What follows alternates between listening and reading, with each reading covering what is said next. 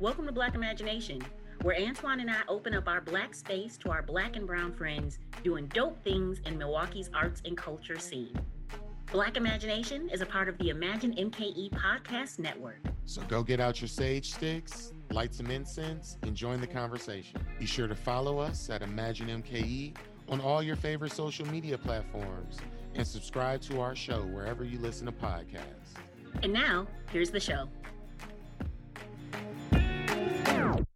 Well, welcome everybody to another episode of Black Imagination. I am your co-host Kenita Hickman, um, the director of artist support and outreach here at Imagine MKE, and I got my homeboy with me. How you guys doing? This is Antoine Carter, director of neighborhood partnerships. What's going on, Kenita? What is going on? So, first of all, it has been a while since we've done a podcast, but this is also our last podcast of the year. Yes, this is like our season finale. Yeah. Yeah. So we're going to be talking a little bit about um the show and kind of some learnings and things like that, maybe our favorite moments. Um then we'll transition into into some other stuff. But yeah, I mean, how do you how do you think the season went? I I will say that this was definitely an experience just thinking about how we wanted the podcast to be. I'm really proud of this past season, though, still. Like, it was a very awesome journey. And I feel like we got a good group of people to share their thoughts with us over the season. So it was it was very interesting for me. How about you? Well, um, I just want to make it clear. I was I was not thrilled about doing a podcast. And so I wish you guys kind of seen my reaction when Antoine was like, Yeah, me and Kenita can do a podcast. And like yeah. my face was like, huh? Why would we do that, Antoine? Um, and so it's interesting to me. Uh, but if, I think let me back out and say, but once he said it, I trust Antoine and so I was like, well, here we go. I guess I am now doing a podcast.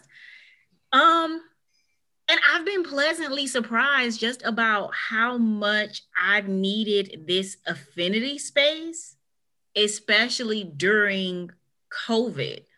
Mm-hmm. So I don't know what Black imagination would look like if there was no pandemic, if there wasn't um, what I've been calling the senseless and egregious thefts of Black lives, because I think to me that feels more accurate to what's happening. These these thefts of uh, folks stealing Black lives that don't belong to them. Um, I so I think in the midst of all of that, I found that Black imagination as a show both the interviews and the time that you and I have spent in putting them together has been incredibly necessary for um, my spirit. So it, it's one of those pleasant surprises that I wasn't expecting. So I'm really grateful for it. Thinking back, is there a particular conversation that stands out from the podcast? So all of them stand out for me, I think, for multiple reasons.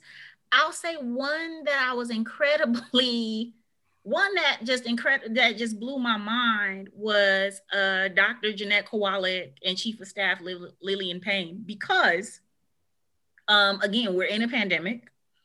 Um, we had scheduled that interview before Dr. Kowalik had made her announcement, and I don't know. I guess I just, if I had put in a notice, I would probably clear my calendar.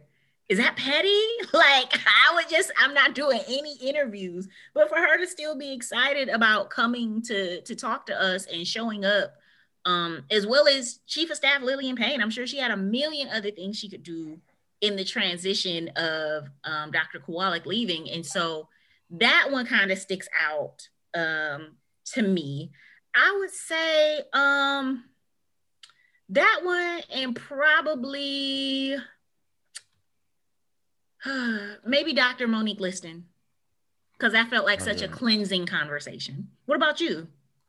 So, quick story about um, the one about Lilliann Paine and Dr. Kowalik.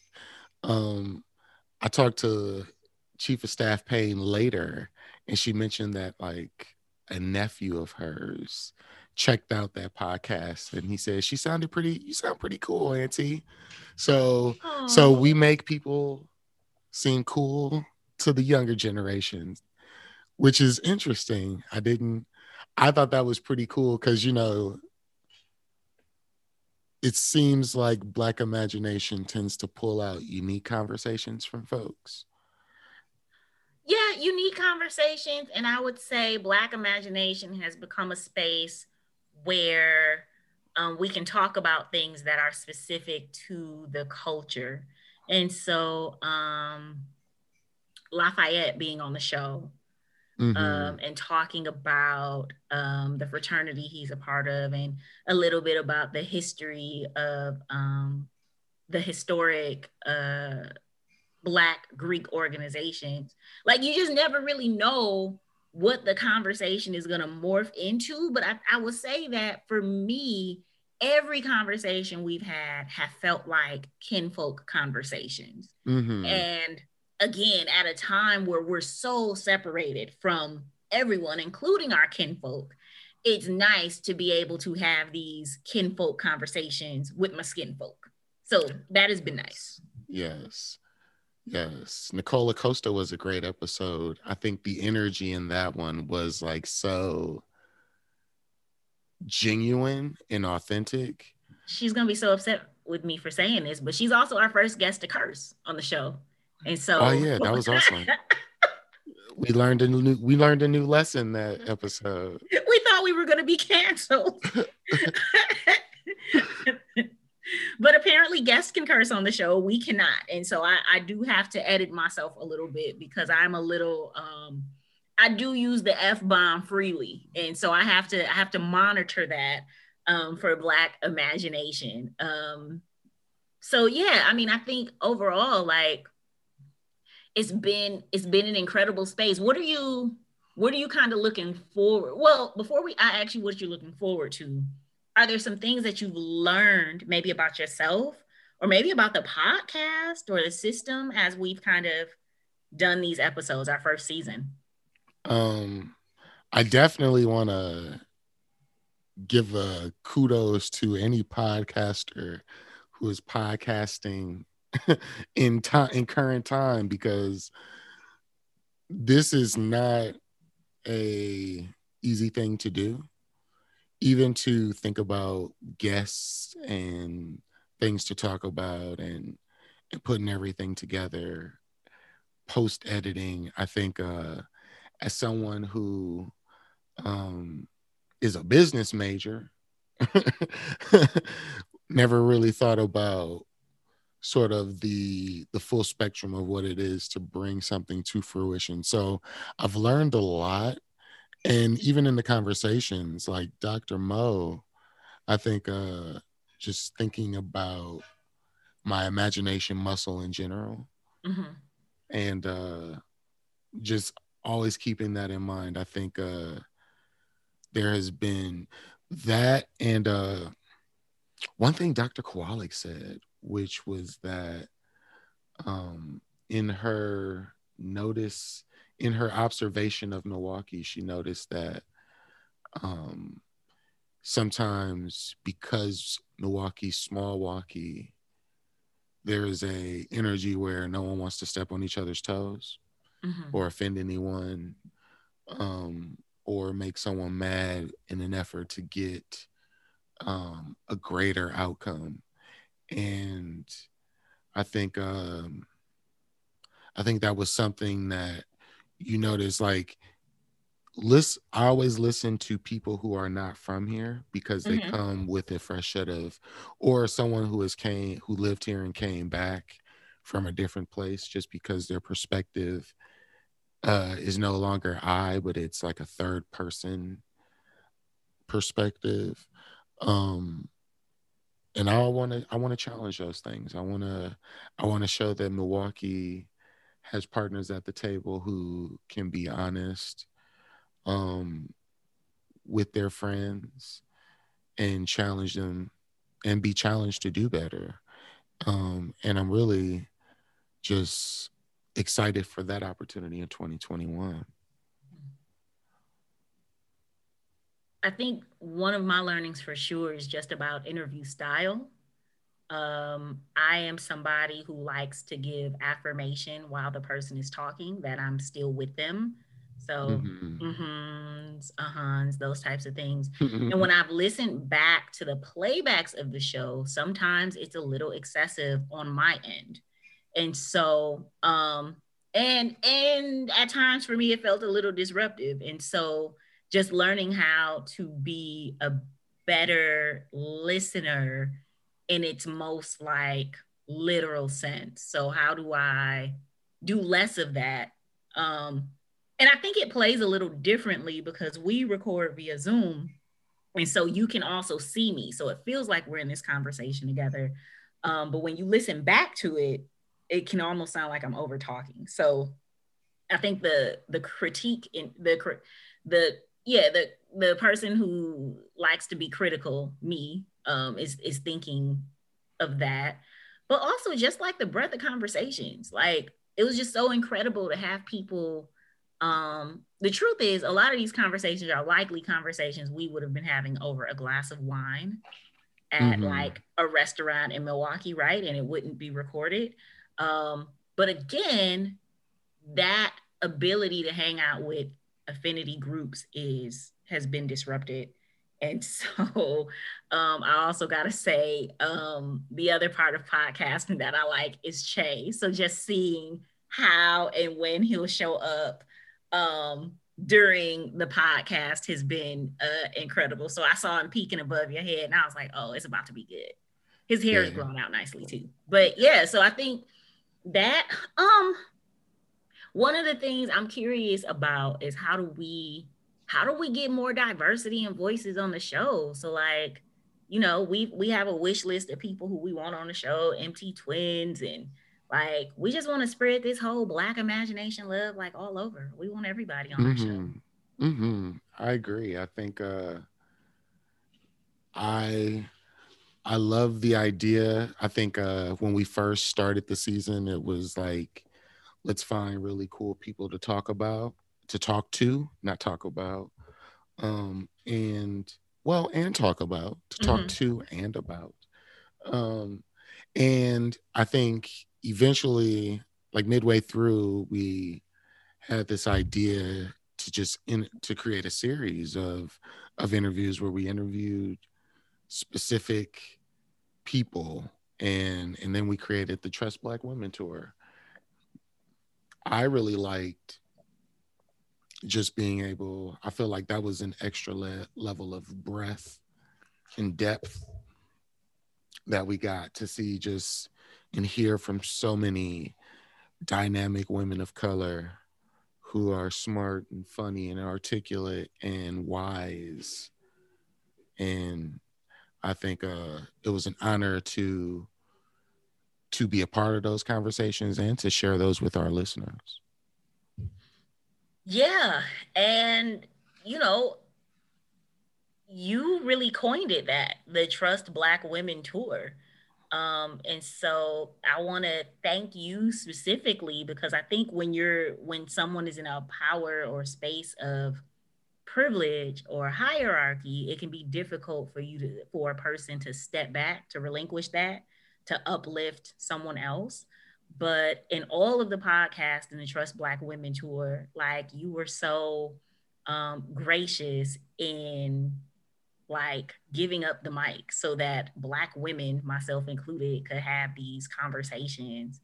Um, and that's incredible because people people say tr- they trust Black women, they don't really trust black women. People say listen to black women, but they don't really listen to black women. Mm-hmm. And I can honestly say, I mean, Antoine is married to a strong black woman, uh, probably one of the strongest Um, yeah. his mama is a strong black woman who I had the opportunity to meet when we could be outside at one of our gallery nights. And I can tell you there is no one she liked talking about more than Antoine. And I got all the tea on the type of music he listened to growing up. Like she she loved her baby. Um, and so yeah, so like I think and being in partnership with Antoine for these podcasts and him helping to create that space and really saying, no, this is what we're doing and we want it promoted this way and this is what it needs to look like. Um, he was very instrumental in that. Um, the conversations themselves were very, again, healing for me, Dr. Mo, Markasa Tucker, um, and exciting. Like we were excited mm-hmm. every week, like, hey, mm-hmm. we meeting with, you know, Malkia Stampley or Della. Oh my gosh, Della Wells Della Wells is probably the best because the first interview we did with her, the audio wasn't right. And so we kept saying, um, hey, we want to reschedule, we want to reschedule. She kept saying, just send me a date, send me a date. But it took us a while because we had already scheduled some of these other dates to talk to um, these other individuals and other other women. Um, but that was so great to just talk to somebody, talk to one of the OGs in the art space. Um, man, I mean, we've had some incredible conversations. Mm-hmm. Mm-hmm. Yeah, it's it's been a it's been a awesome journey this first season of Black Imagination. But uh the the cloud over all of this is 2020 and some of the issues that are going on both as far as social justice, mm-hmm. as far as our economy, mm-hmm. um, and as far as this pandemic. Yeah, and I think the pandemic in more ways than one. I mean, certainly it's impacted how we work. I mean, just how we live, how we go to the grocery store. I mean, now I have to think about grab your wallet, grab your ID, grab your insurance card, grab your sanitizer or your gloves, grab your mask or your mm-hmm. shield. Um, I've definitely gotten heavy back into having groceries ordered. Um, yeah, I mean, but I think for me, even now thinking about it, I didn't recognize the emotional and mental toll that being in this pandemic has had for me and the the isolation. And I mean, I just kind of want to add you know, for folks who are connected to you, Antoine, on on Facebook, they know, um, they know that you've experienced some loss directly connected to COVID, and I think it's so so interesting for us to to point that out because when we look at the statistics of who is impacted by COVID, here's a black man who's now experienced, you know, some some significant losses, and so um, while certainly it's been a cloud over, I thought it might be cool for me to turn over the mic to my colleague and my co-host and my friend, um, a black man, to just kind of not just talk about the loss, but to talk about the incredible people um, they were and to kind of memorialize them. So take it away, Antoine.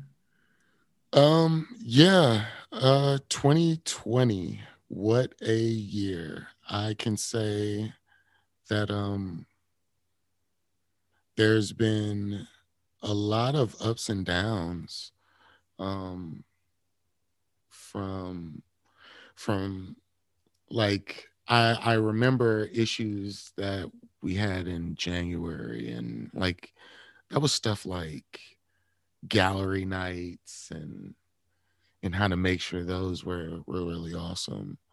But um over the course of the year, this pandemic has really hit my family hard.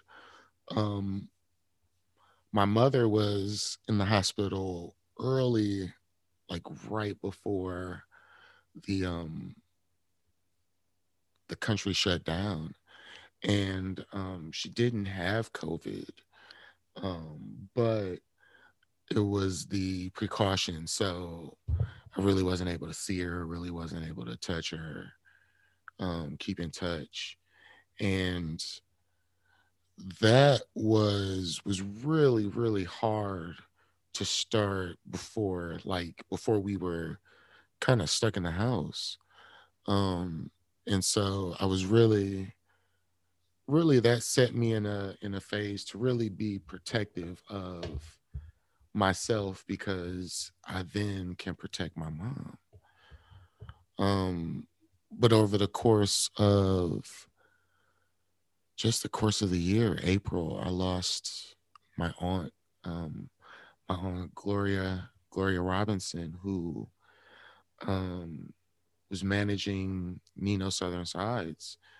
Those were all sides created by like my grandma that she taught her and my mom and that was devastating. I think uh oftentimes in our families we don't have the relationships that we want like we may not have you know the dad who throws and plays catch with you or you know the uncles and aunts who slide you 20s and cool stuff like that. I i did have a great relationship with my aunt. She was a great person. She she loved she loved family. She loved bringing to people together over food and and good music. Um, I remember she's like the first businesswoman who I ever really met. Like she she started, she managed as a kid um, a bowling alley on like 50th and Burleigh. And uh, that's where our, all of our family kind of hung out. And then after that um she they moved to a they started a bar her and her husband created a bar on like north avenue and like bremen. It's now the uh the closet it's that weird store that sells like lingerie and hemp. But it used to be a bar. It was called a thousand east sports bar and I saw her turn that into a big company and then saw her turn it into something really cool. And then they started, you know, they bought a they bought a they bought a truck, like an ice cream truck. And and I just saw her do take all these risks and, and see her kind of come out on top. And um, Nino's was like the latest thing that she was doing um, but she always included her family. Um, she always made time for her family. She, uh, I think, uh, oftentimes to the detriment of her own. She had uh, leukemia and lupus, and so um, she was just starting to get ready for chemo and starting to get the ports installed. And that's when she got hit with COVID and I think people people need to understand that this is hard. Like, of course, it's hard to to not be with your family, but it's harder to lose a loved one, to have to go to a funeral and there's only you can only spend 30 minutes there and you can't sit next to your loved ones because of social distancing it's it's uh it's traumatizing in a sense. And and i lost other aunts during this time too. My aunt julie she passed and it was so early in the lockdown that like they didn't even have a funeral. And then i lost my aunt um my aunt Dee Dee. she had uh cancer and decided that she wanted to live her last few weeks and months the way she wanted to. So um, that was cool. That was that was a situation this year that I was actually it just drew us uh, drew us aback because it was just another person and and and to think of like not just how these people are influenced in my life like this was my mom's two sister-in-laws and her sister. And um and you just always want to put yourself in a position to protect your family to protect like i like seeing my mom so i personally don't want to be the person who brings that to the home and and unfortunately um my my stepdad he brought it to our home. Luckily my mom was was able to avoid it but my stepdad just a few weeks ago passed away from from covid as well. And um And I think for me, all this trauma stacked on top of trauma, it's really just been tough because it's people who are are close who who I ask for advice, who who I listen to and appreciate. And I know um, I want to thank I want to thank my my colleagues at Imagine, you included, Kenita, for um, supporting me during that time. It's I'm usually like one of my five strengths is positivity, and uh, it's been it's been troubling and, and harder this year to to display that that strength um, just because of all the things that have been going on. Um,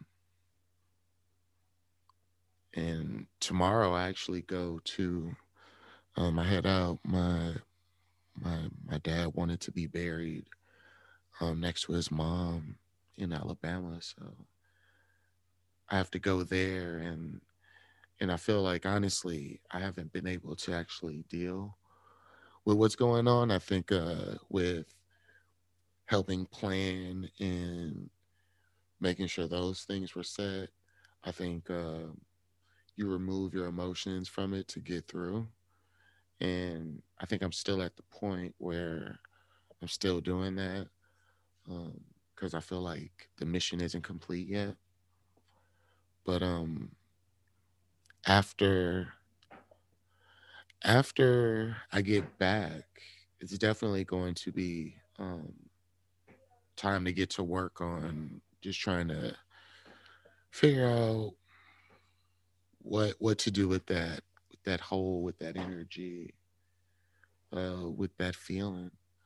I know my son he he lost his best friend. I know like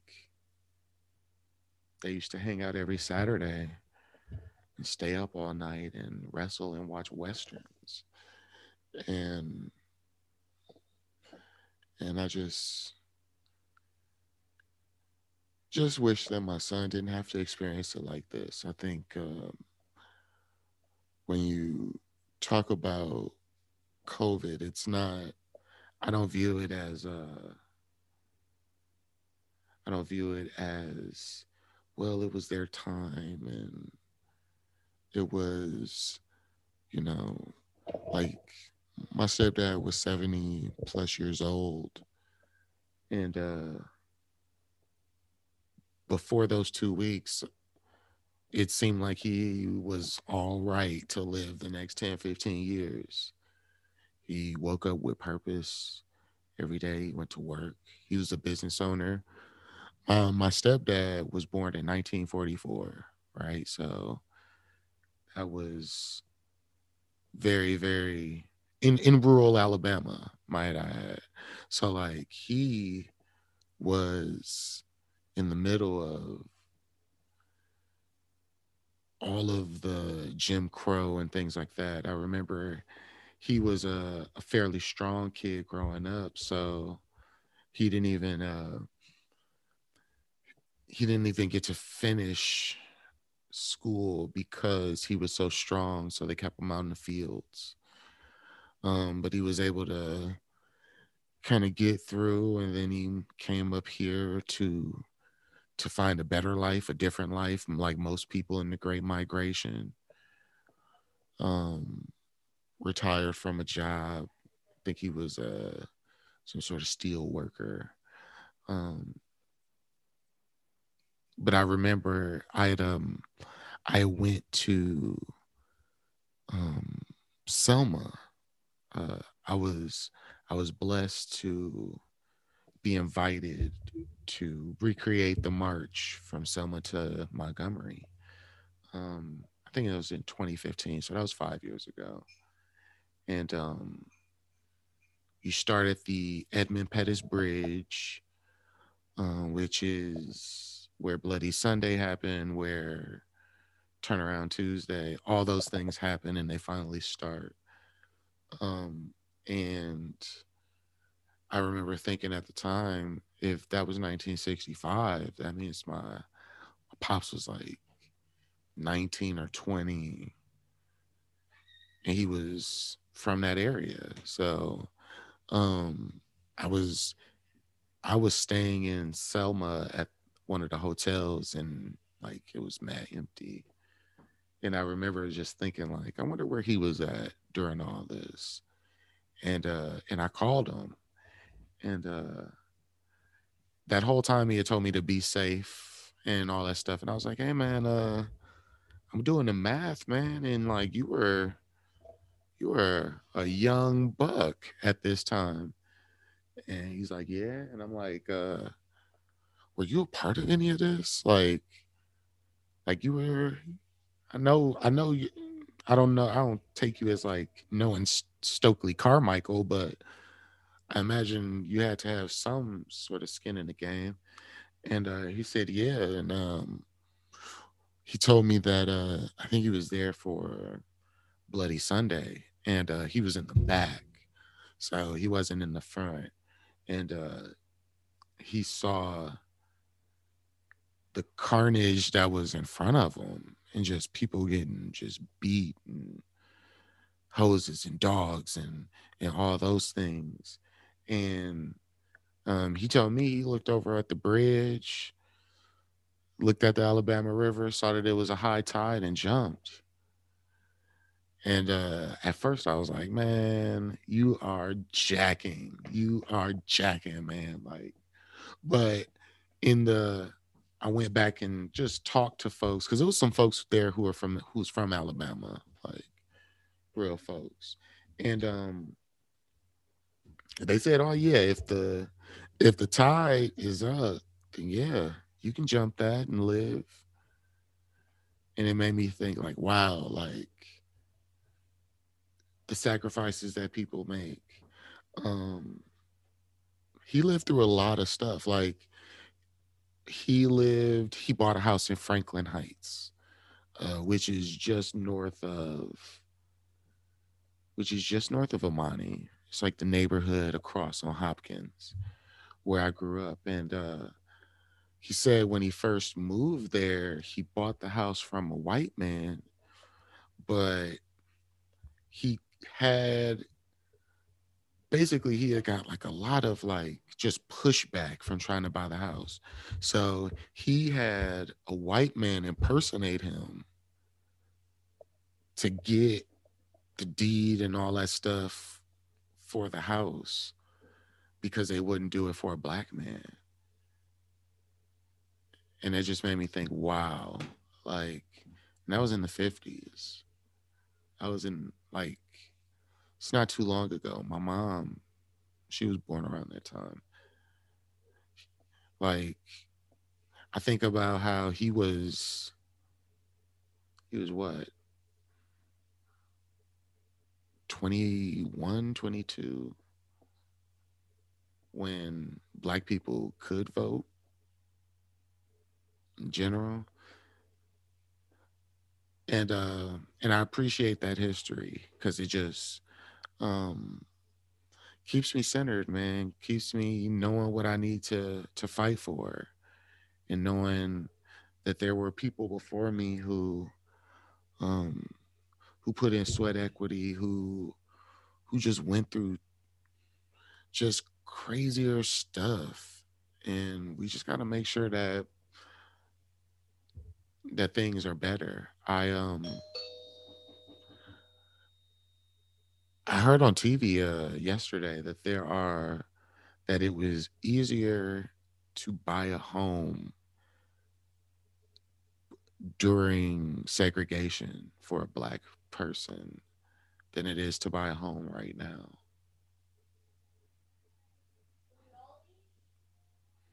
And uh man, I don't know, all that stuff just really makes me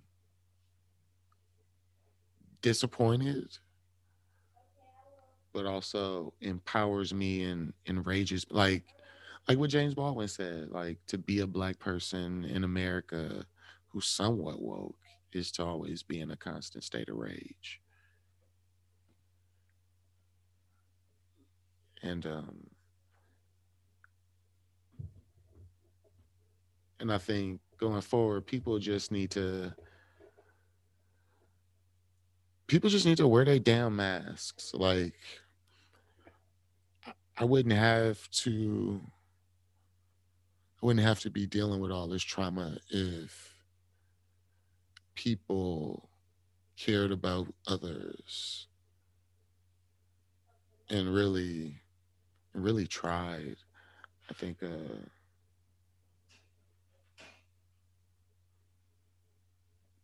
cases are getting higher and higher and I'm just tired of people feeling like I do right now.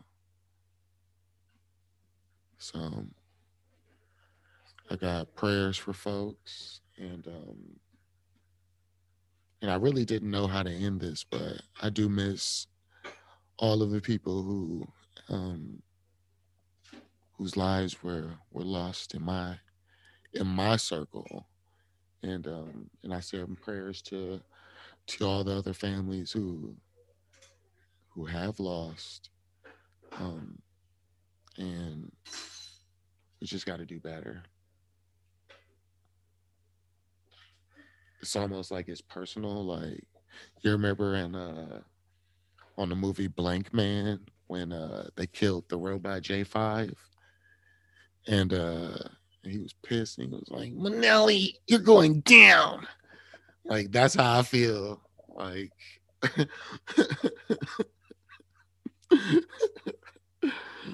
uh, all those like those scenes in the movie where like the person dies and it's like no, and then they zoom into the person's face and they're like, like you got that. Nah, it's personal. That's how I feel. So, so please don't make me go off on you for not wearing a mask. anybody I know. Uh, man, did I talk too much? No, no, that I that's what the space was for, for you to you to talk as much as you felt you wanted and needed to. And I thank you for sharing that and you know talking about your aunt and talking about your father. Um yeah, I mean it was difficult for me after finding out about the loss of your aunt and stepfather and then seeing the news right when they do the daily count and me being like that number really represents somebody. And I, I, know people who've gotten sick various degrees of of sick from from covid including a, a good friend of mine who was on a ventilator for 10 days. And so to everybody listening look this this is a scary time. And I mean, I can say I don't like that I can't walk to my mailbox anymore without my mask, but that is because I stay in an apartment building, but that is where we're at, where I'm not just wearing my mask for me, I'm wearing it for everyone else too. I'm not sanitizing my hands just for me, but I have to be more diligent about it because a lot of y'all not doing it mm-hmm. because you're doing some things, and you know, I don't mm-hmm. want to cast judgment on folks. You live how you live, but I choose. You know, I would love to be able to have a drink on at an outdoor patio, and that's just not a permission I've given myself. Um, and it's a permission that I'm not going to give myself until we are out of where we are right now. And I mean, you know, I was talking about it to some friends. Like, I just, I, I wonder, is this so difficult for us as an American culture because it's been so long since we've been asked to sacrifice something?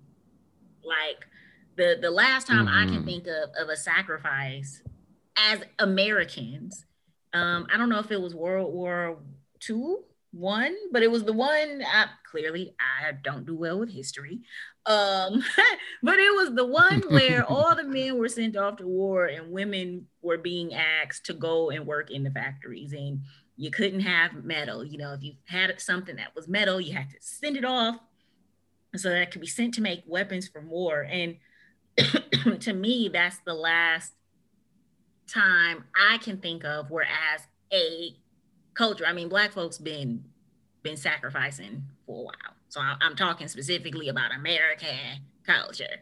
Um, and I should say people of color, and I should say poor people. So including everybody in that. Um, but in terms of the sacrifice mm-hmm. and things that they're often asked to do.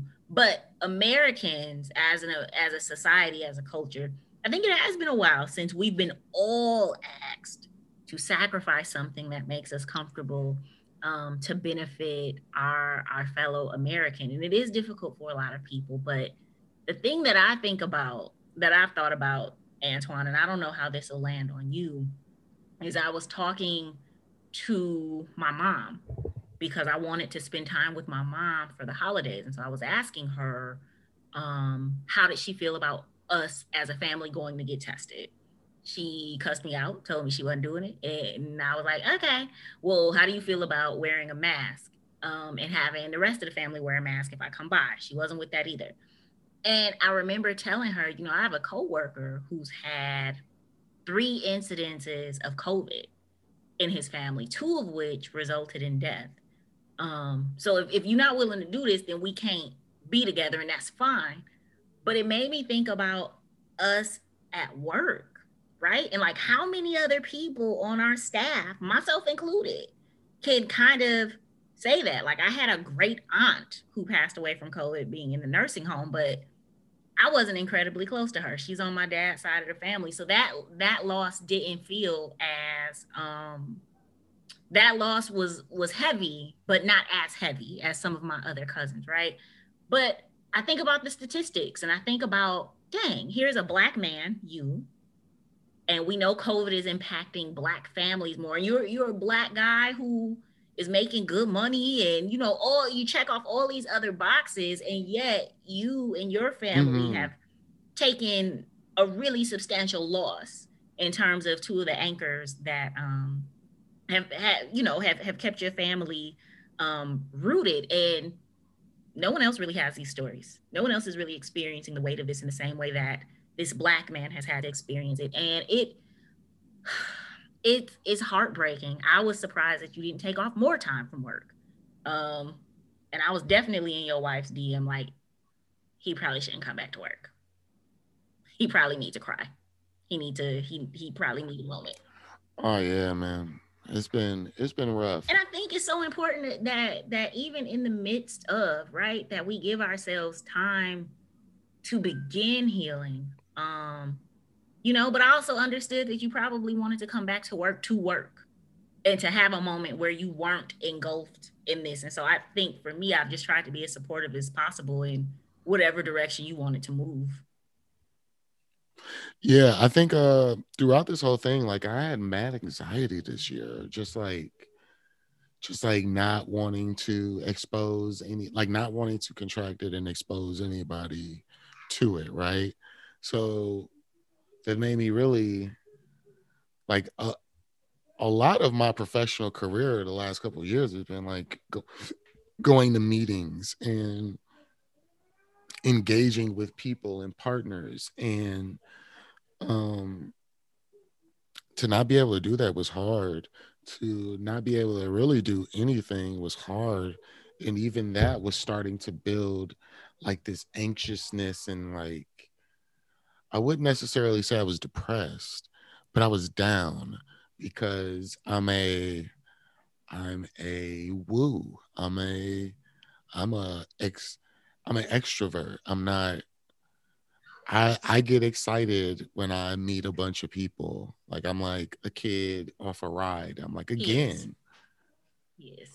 So so this has been a really tough time for me as far as adjusting to not getting that. I feel like I'm a tropical plant in like a bad environment for growth. Like a tropical plant in like Wisconsin.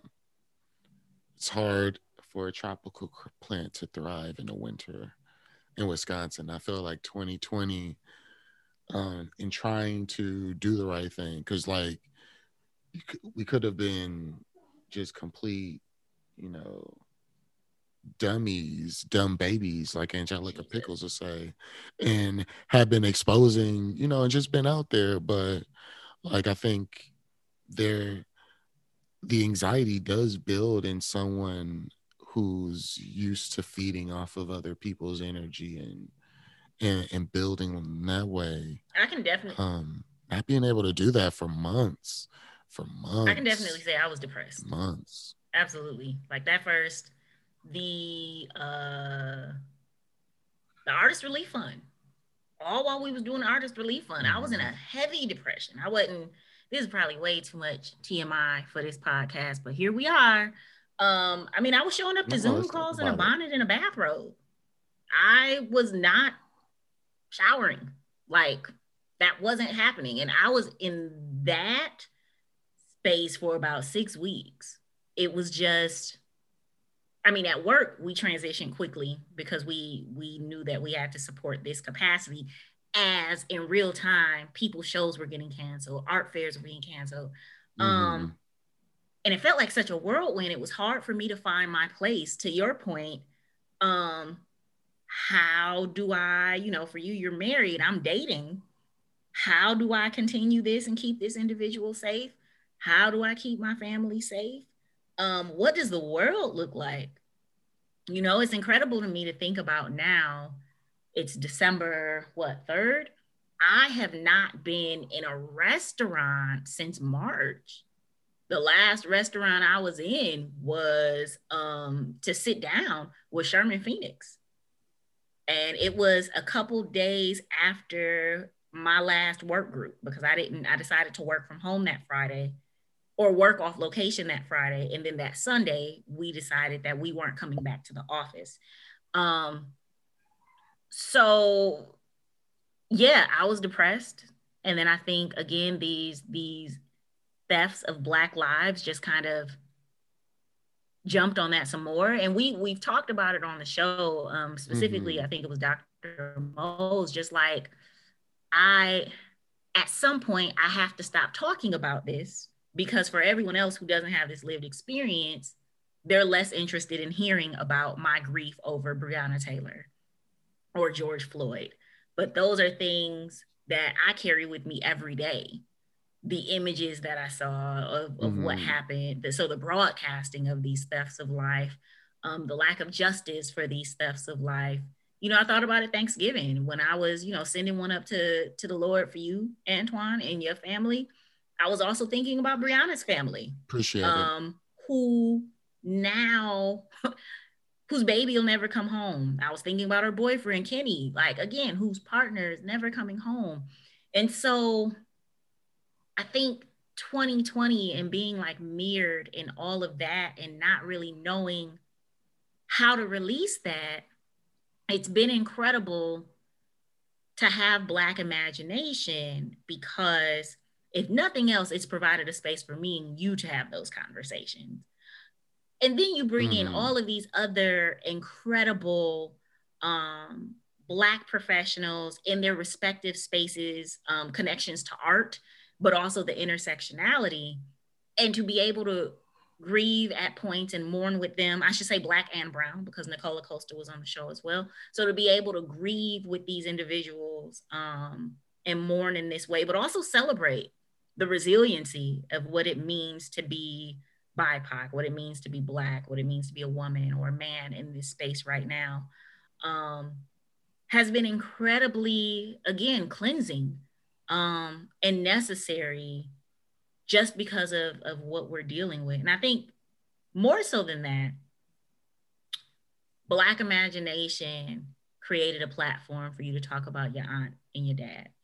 And um, I'm glad that I was able to ask you if you were comfortable with it. I'm thankful that you said yes and that you you started that process. Um, and it's incredible that all of our listeners will be able to hear this really great year in conversation um, about how things have landed on Antoine and I, and also um, this opportunity to celebrate his family who you know like it, it's not just a, a, lost soul. There there's a family that won't be made whole. Mm.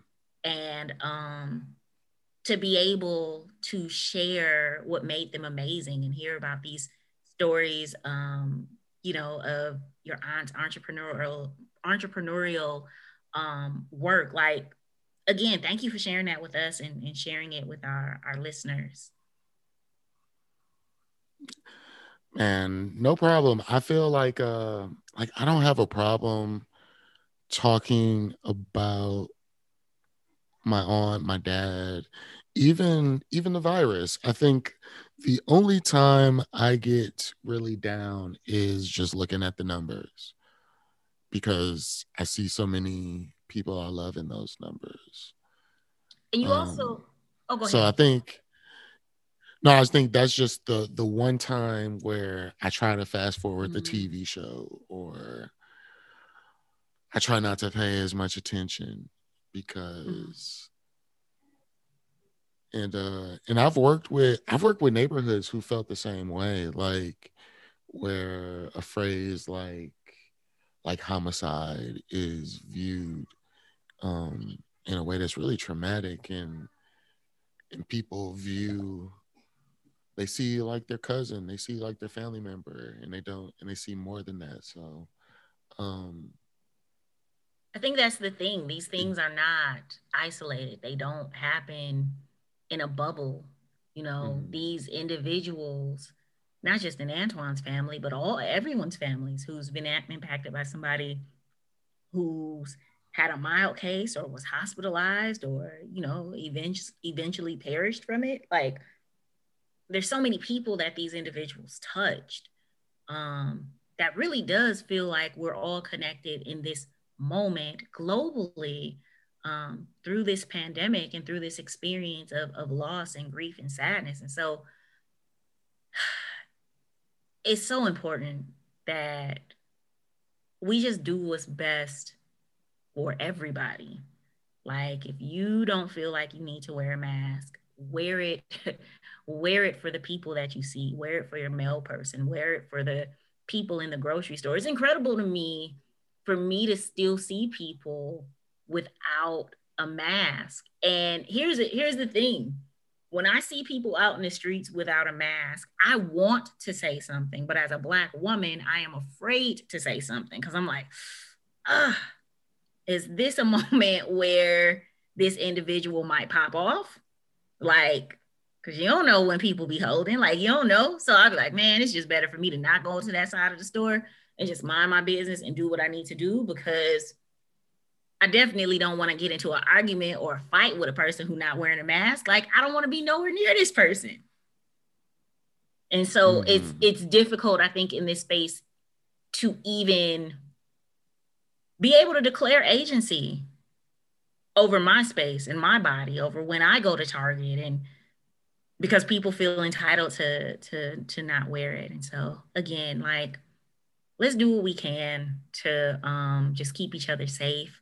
Let's do what we can to honor the the lives of the folks that are lost and the lives of the folks that are still here who are still grieving those losses. Let's let's do what we can to to keep folks safe during this holiday season and beyond. Um, so, so again, thank mm-hmm.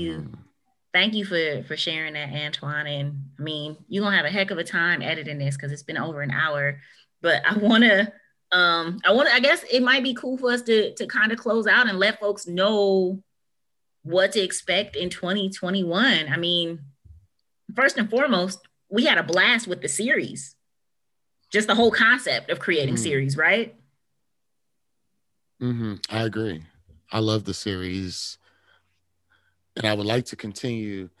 I don't know if uh, I don't. We haven't necessarily picked our next uh, people that we want to talk to um, to create some sort of series, but I think we want to continue to have like these really delicious conversations with folks that um that just allow you to see their new perspective like like i remember i always tell guests like they're like what are what should i expect i'm like i don't know like we talked to we talked to laugh crump about who invented the remix so like it can it wasn't go anywhere Babyface, by the way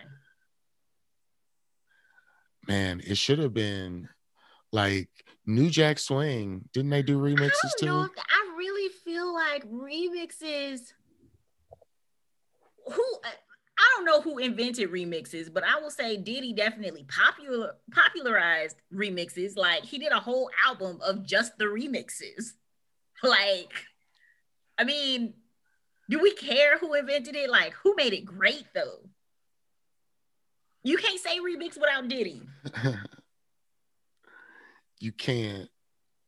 You can't. You can't. I mean, Destiny's Child's first album, they had some remixes. They would have like No No No Part One. They didn't want to call them remixes though. They were calling it Part Two. And they had a yeah, few singles true. where it was like, well, why do I want a slow version of Part One? I don't want this. Who asked for this? Um, so obviously you can expect more of those conversations uh more of a, a no uh a no code switch zone um yeah i mean I, I think the series conversations were were incredible. And so we've kind of loosely talked about groupings but um definitely that's something you can expect. More black and brown more bipoc um, amazingness happening in the space, um, more series conversations, which is helpful because then you can plan for that. When you know what series is coming up and you know who our interviewers are coming up and you can kind of promote it that way too. Um, we hope something that we have been talking about though is bringing on more, um, playing more independent music on the show. Yeah. Yeah. I'm I'm listening to more Milwaukee music, um, and I just want to know: Can I borrow a feeling? Can I can we use some of those tune skis um, to really highlight the dope songs that we? Yeah, we want to highlight the uh, the dope songs that we hear. So um, we're gonna start reaching out to local artists that we think are dope um, to start sharing songs. So hopefully you got a couple more minutes when you listen to our podcast to listen to some new songs. I got a question. How um work wise as your role in supporting artists, um, what are you looking forward to in 2021? Hmm.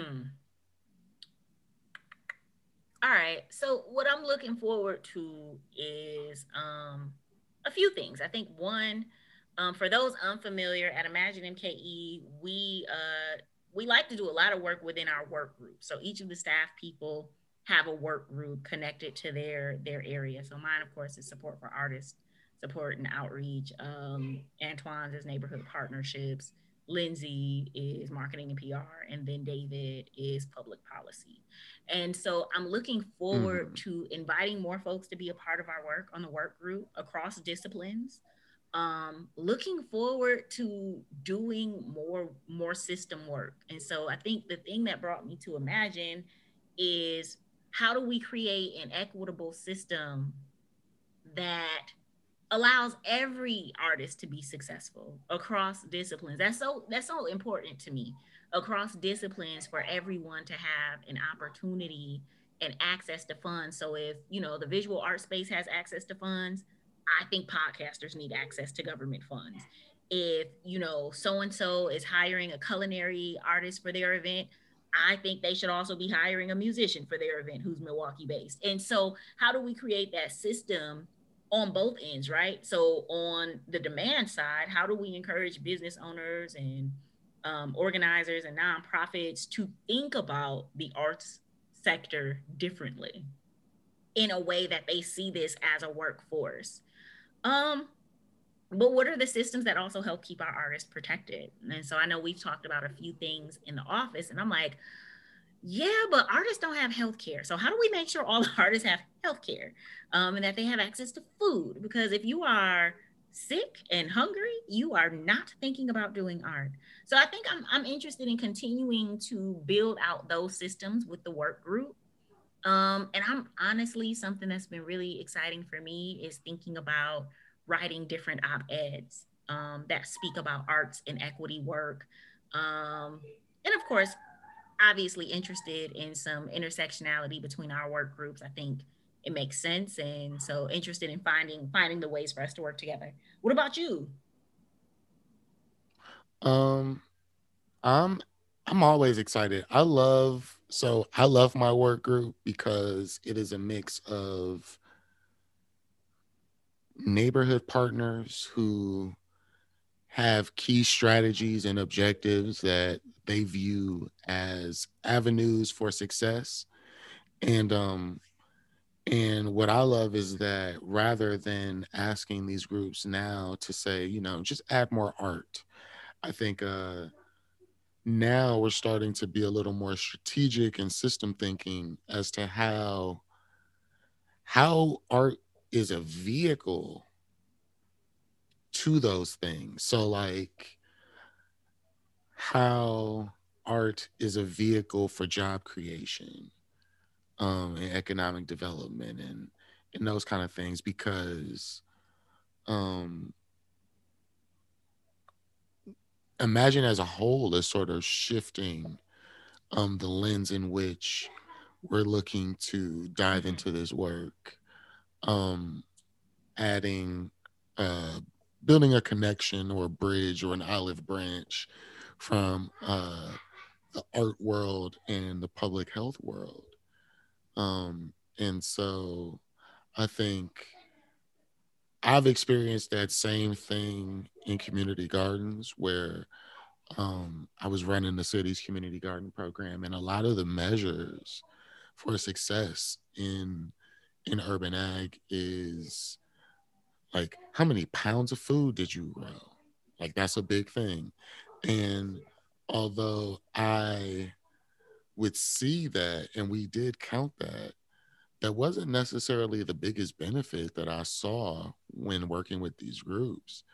Um like seeing people who didn't really know each other come together to solve a problem seeing people feel a little more prideful about their neighborhood seeing them get more informed about things that are going on in the community.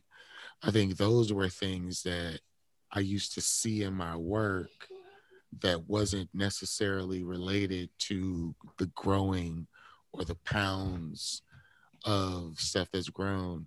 And I I see the same sort of shift in conversation mm-hmm. and imagine um and seeing my work change from how many you know things of public art was built to um, how deep is the trust between community and their neighborhood partners um, as well as like diversifying the the levels in which we engage in our neighborhood partnerships group.